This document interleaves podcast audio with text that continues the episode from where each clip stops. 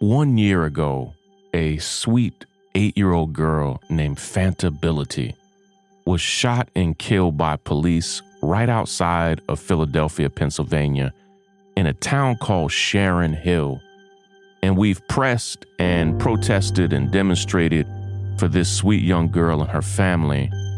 But the police have a strategy to get away with this. I want to tell you about their strategy and give you an action step that'll help us push back to make sure that not only are these police held accountable, but that anybody protecting them is held accountable as well. Let me unpack and explain it. We need to stand up for this young girl and her family. This is Shaun King, and you are listening to The, the, the breakdown. The, the, the, the breakdown. The, the, the, the breakdown.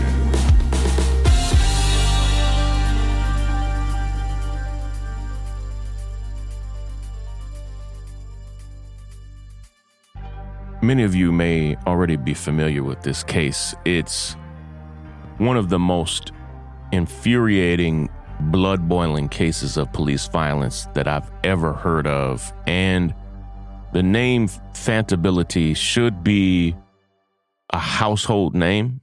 And this case should be the case that we all know. It's it's that bad.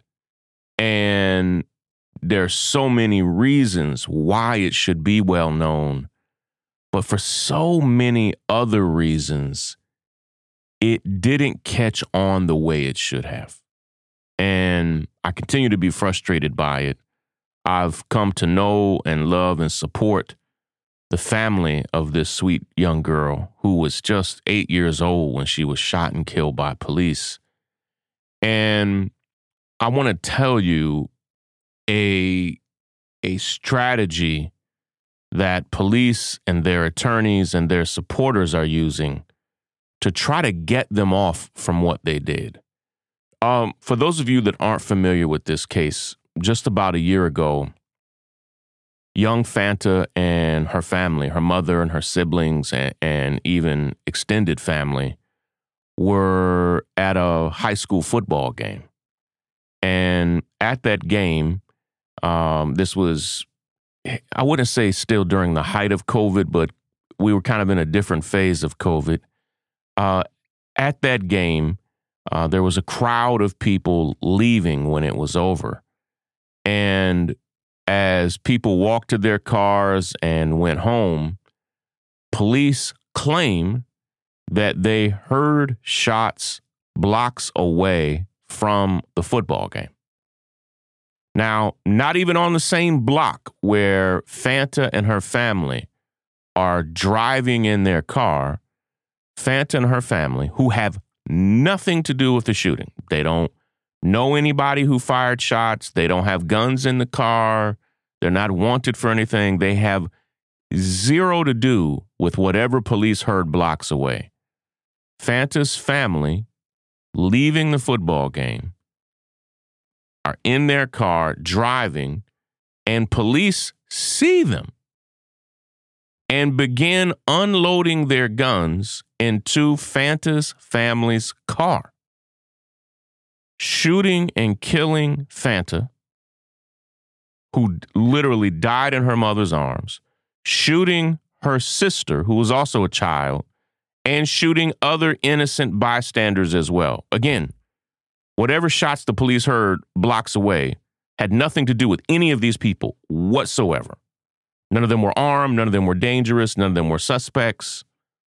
Police, for whatever reason, and, and I, I have studied this case enough to see a, a trend that I see in a lot of shootings. All it takes is one police officer being spooked and begin shooting, and then all of the police officers around them will begin shooting. This is a familiar trend in police shootings all over the country. So, Fanta and their family driving slowly in their car, leaving the football game. Police see them and begin firing into the car and have never offered any reasonable explanation why they did this.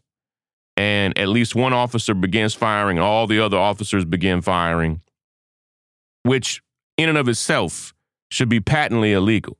Just because an officer fires doesn't mean there's actually you you should ha- actually have to see some kind of danger. And so they fire into the car, shoot Fanta, shoot her sister, shoot other innocent bystanders, and Fanta dies of a police gunshot. I'm looking right now at a Washington Post article right after the shooting where it says an eight year old dies in a shootout at a football game. No, no, no, no. There was no shootout. That never happened. Like they should delete or correct that article. Never happened. And in the months after that article was written, we now know that that was false. There was no shootout. There was an unrelated firing of a gun blocks away where we don't even know. I don't, I don't believe anybody was even hit by those gunshots. An unrelated firing of a gun blocks away, and the police get spooked and start shooting and killing people who had nothing to do with it. That's what happened. It was not a shootout. And thankfully, local prosecutors there char- charged the officers with manslaughter and I believe uh, reckless endangerment. I'm okay with those charges. I wish they were stronger, but the prosecutor believed that that's what he could convict them on. And uh, I've talked to this prosecutor, and, and I, I believe he's sincere in wanting to convict these men. And they were then fired. But they have mounted a vigorous defense, and here is the primary strategy of their defense. And in a moment, I'm going to ask all of us to take some action steps to make sure this doesn't happen police are saying you can't charge us with killing Fanta because you can't prove which one of us actually killed her. In other words, all of us fired our shots at her, and any one of us could have killed her. But because you have not been able to prove which one of us did it, you can't charge any of us. Now, I understand that defense. Um, if, I was the defense attorneys for these police officers, you throw everything at the wall and see what sticks. But in any other case other than a police shooting, that defense would never work. If, let's say, me and my friends go to a neighborhood and fire our guns at somebody and kill an eight year old child, but you can't prove which of us killed the eight year old child. We're not getting off. like, we're not going to be like, hey, any of us could have done this. So you can't charge any of us or convict. No, no, no. It doesn't work that way. They're going to charge all of us and convict all of us.